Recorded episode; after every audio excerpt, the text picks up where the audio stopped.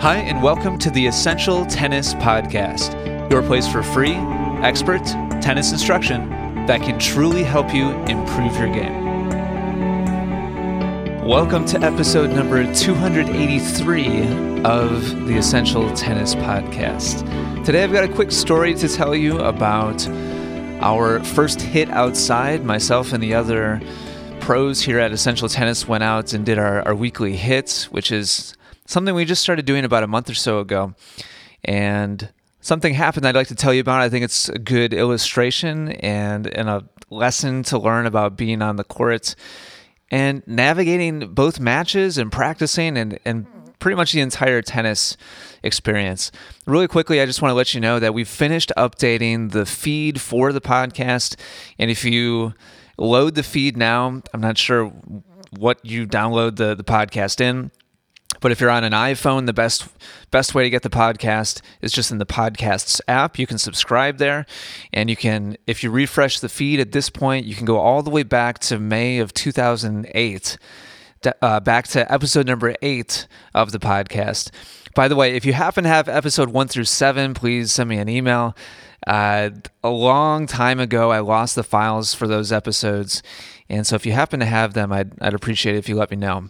Uh, my email address is ian, I-A-N, at essentialtennis.com. But now you can go all the way back and download every episode that we've recorded since episode number eight. So I hope you take advantage of that. There's a tremendous amount of content and coaching available there. And I hope you take advantage of it. All right, so let's get to today's story. Just earlier this morning, we went out and hit.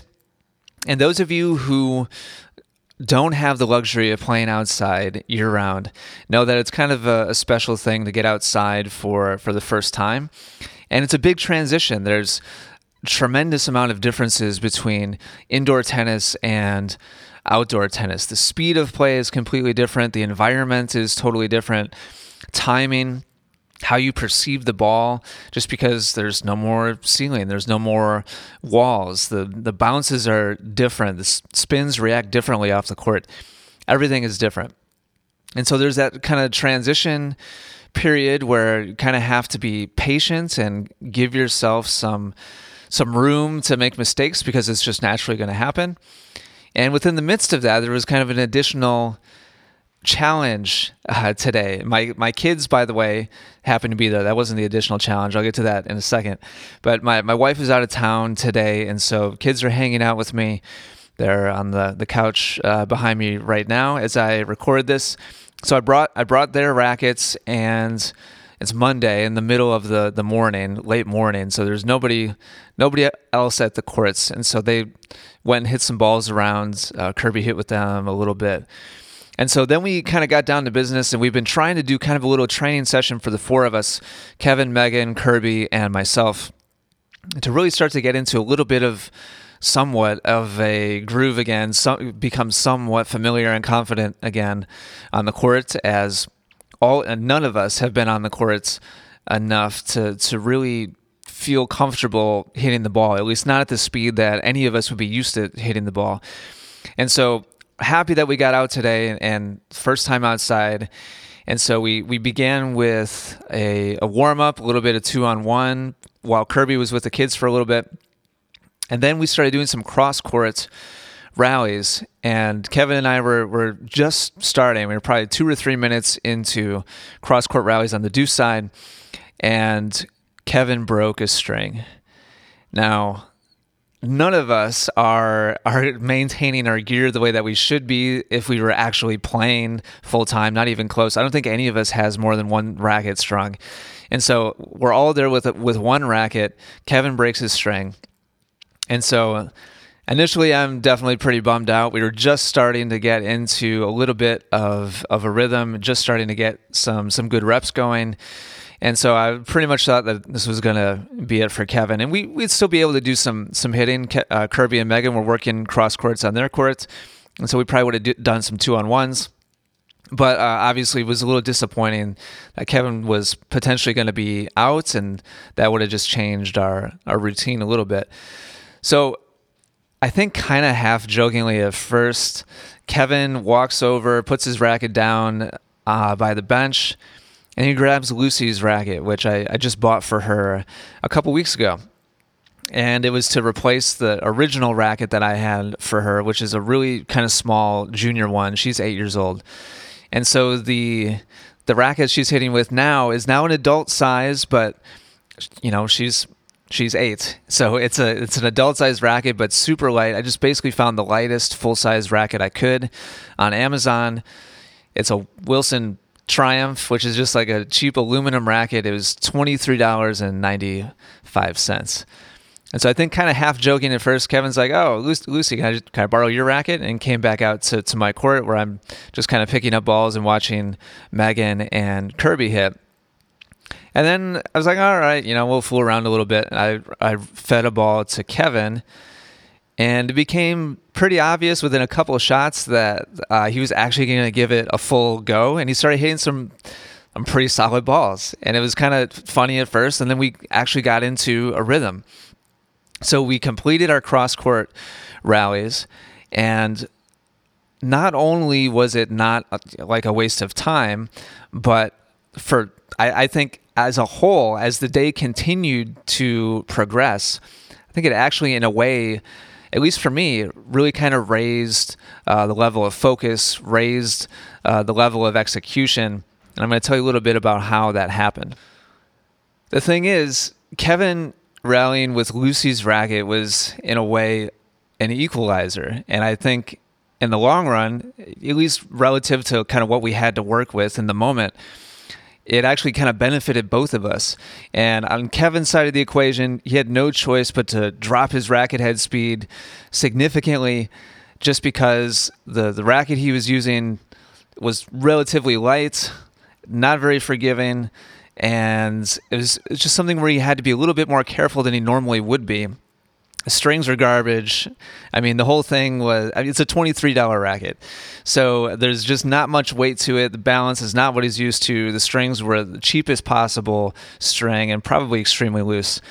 So in in trying to hit with that kind of equipment, the thing is his level of focus and intention really had to raise dramatically. And he, he did that, which means that his consistency was actually extremely good. And I uh, definitely not an easy racket to, to hit with, but he kind of found a rhythm with it relatively quickly. Now, for me on the other side of the net, Kevin's just a much stronger player than I am in general. And so, because he dropped down the pace of his shot, he ended up hitting a lot more slices than he normally would.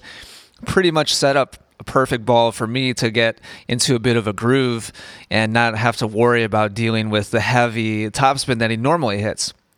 So the combination of those two things actually led to extremely high quality rallies, and it, uh, especially considering the fact that we're outside hitting for the very first time. All all things considered, especially with the the racket that he was hitting with, I feel like the the quality of our hitting was pretty much as good as possible, at least on paper, from what I would have expected given those conditions ahead of time. So, as a result, as we continued going through our practice, we came back together with with Kirby and Megan. We did some two on one stuff. We did some serve and return stuff. Overall, the level of his shot, shots obviously dropped, but the upside was he barely missed because he was just focusing on being consistent, just executing solidly, aiming for relatively big targets.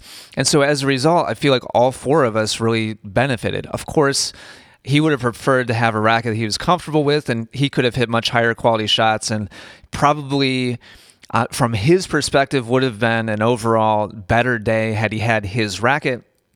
But given what we had to work with, uh, I'd wager to say that he would actually say that it benefited him by having to adapt to the the type of gear that he was forced to use for the next 45 minutes or so. And for me personally, I, I can't speak for Kirby or Megan, but seeing him uh, deal with that uh, restriction really caused my focus and my effort to increase as well, just purely out of you know respect for what he was dealing with on the other side of the net. And so overall, the, the quality was super, super good. So I've got two quick lessons here that I think are important to take away. And pretty much universally applicable for, for tennis players of all levels. Lesson number one, I think the most important one, was that his response to that restriction or to that challenge, his response to that less than ideal situation, at the end of the day was his choice. And it's something that you can practice doing every time that you step onto a tennis court. There will never be a day that you step onto a court and everything goes the way that you want it to go. not not ever. There's going to be something off with your strokes or your equipment or the environment or your practice partner or your, or your doubles partner or your singles opponent or whatever. There's going to be something that doesn't go the way that you'd like it to go. And on this particular day, I would say it was a pretty large, you know, out of the ordinary challenge point for Kevin. But notwithstanding, he still had it was his decision, it was his choice how to respond to that challenge. And each of us have that choice every time there's a little bump in the road, whether it's in practice or matches or any other part of our life. And so he had to choose between one of two things. Either number one, use that bump in the road as fuel for excuses or complaining or just just quitting, just sitting on the side and just watching us hit. That, that, would have been a very reasonable thing for him to do. Without another adult racket to hit with, without another racket on the court available that costs more than twenty three ninety five, none of us would have blamed him for just sitting and watching us hit. But by coming in, it benefited him and it benefited us. And so he opted out of the choice to use that as an excuse for low performance or to complain or to just give excuses and and maybe like be there and be uh, active on the courts but have it be to his detriment and to our detriment or just just opt out altogether which again i don't think anybody would have blamed him for. Choice number two which is what he chose was to use it as fuel for focus and intention and ultimately growth. This is something that looking back he'll be able to say that, you know what, I hit a pretty good ball with a $23 racket.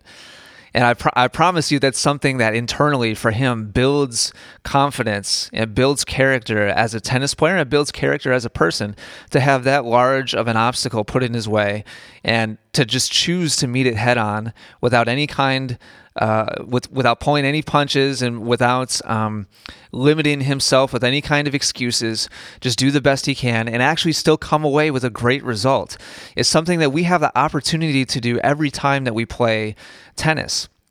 And that's a huge. Um, that that's such a huge opportunity for us to develop as as people and develop as as tennis players. And at the end of the day, playing tennis is really just about managing problems and challenges. Again, as I mentioned a second ago, you're not going to go out there for a practice session or for a match and just have things all go the way that you hoped it would go. It's just, there's too many variables. There's too many, there's a million different potential ways that something could go askew or could be different than what you would hope it would be, whether that be wind or sun or court surface or opponent style or technical uh, change from what you're used to or physical tightness or whatever it is. There's always going to be something. And recently, I was I was listening to an episode of Tim Ferriss's podcast, which I highly highly recommend. Uh, Ferriss, by the way, is F E R R I S S. He's got one of the top podcasts in the world right now, and all he does is interview people who are exceptional at what they do and try to figure out what makes them that effective, whether that be habits or routines or rituals or attitudes or whatever it is. and recently he was interviewing a director and the director described the process of directing a movie uh, film director he described the process of being a film director as simply solving one problem after another. When you get a hundred people together and all the equipment and the technology and the gear that it takes to shoot a movie, things will go wrong. People, whether whether that means managing different personalities and the, the actors, or it means uh, managing the the crew and the different technical elements, or it means a camera doesn't work and they have to because of time restraints or budget restraints or whatever. They've just got to make something up on the spot and and make it the best that they can with what they're given. And some people really shy away from that challenge and other people really thrive in it. And you see this on the ten- on the tennis court. There's, un- there's a just unlimited number of variables that could go in your favor or against you. And on any given day, you're going to have a half a dozen to a dozen that are going against you.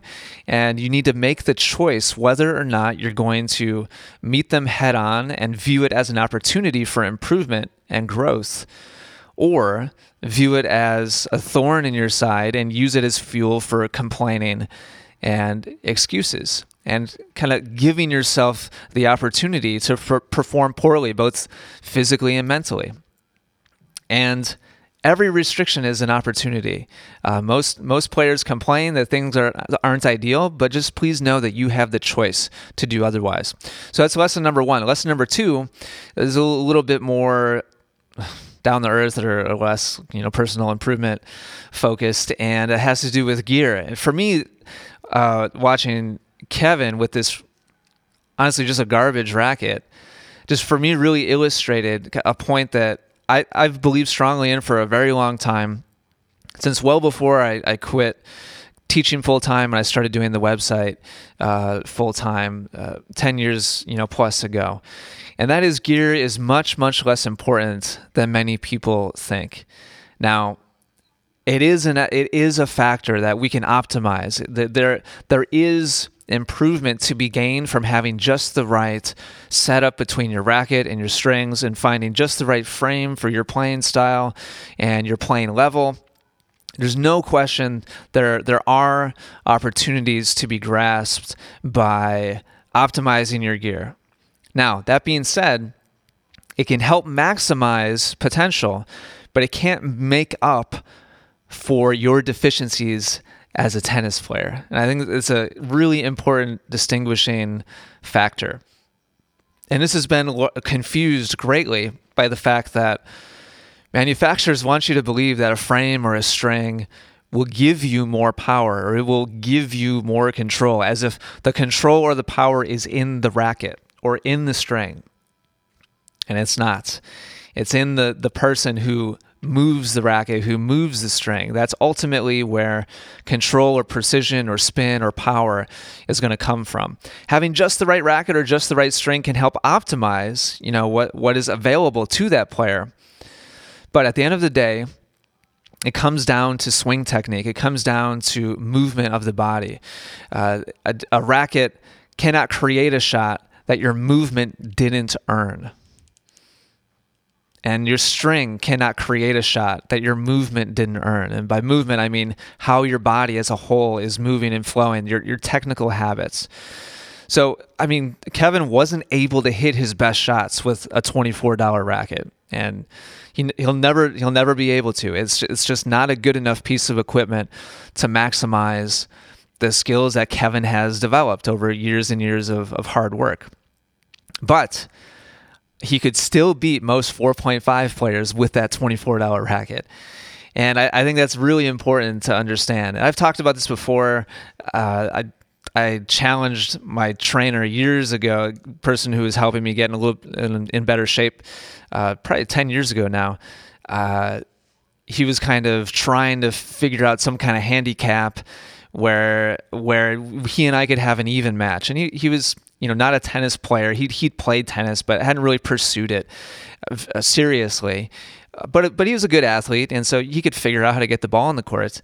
And um, we, we ended up playing a match where I used a frying pan. And this story I've told in other places different times. But long story short, I, I, I beat him. And there's other stories out there. Andy Roddick once challenged a uh, journalist who I think was making fun of him for his performance on the court to a match with a frying pan, and he beat the journalist, who was like not a bad player either. Like the journalist was actually a tennis player. So does does the gear matter? Of course it matters, but it's not going to make up for your deficiencies as a tennis player. It can only accentuate the strengths that you have. I, I, guess is the best way that I can possibly describe it. And so Kevin wasn't able to play to his potential today, but he was still able to give all the rest of us really good, high quality practice with a with a twenty four dollar racket. Um, could he have beaten? You know the the player at maximum potential? No, definitely not. But he was still able to make the best out of the situation, still able to create really high quality practice. Still beneficial for him, even though the conditions and in today's situation, the racket specifically was much less than ideal. So, bottom line here don't look to gear or technology to fix fundamental problems in your game. They can only accentuate the great habits that you've trained into your game. That's lesson number two. And lesson number one was his response to that challenge was a choice.